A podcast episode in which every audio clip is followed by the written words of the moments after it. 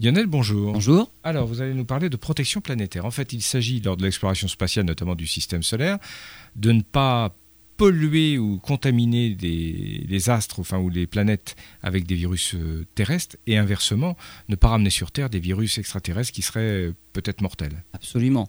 Et en fait, pour éviter de contaminer les corps célestes par les missions spatiales, la NASA a édicté des règles de protection planétaire. Mais ces règles datent des missions Apollo vers la Lune et du début de l'exploration martienne avec les sondes Viking. Actuellement, les seules missions à, missions à destination de Mars sont soumises à des procédures de décontamination rigoureuses, car c'est la seule planète où on pense trouver des traces d'une vie passée. Mais Mars n'est plus la seule destination digne d'intérêt.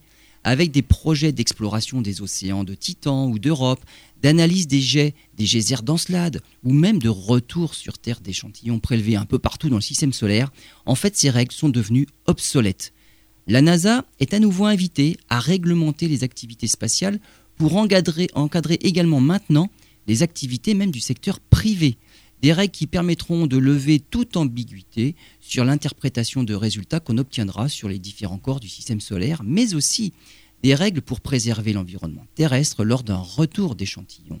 Ces nouvelles règles devront également prendre en compte l'exploration humaine vers Mars qui pourrait avoir lieu dans les années 2030.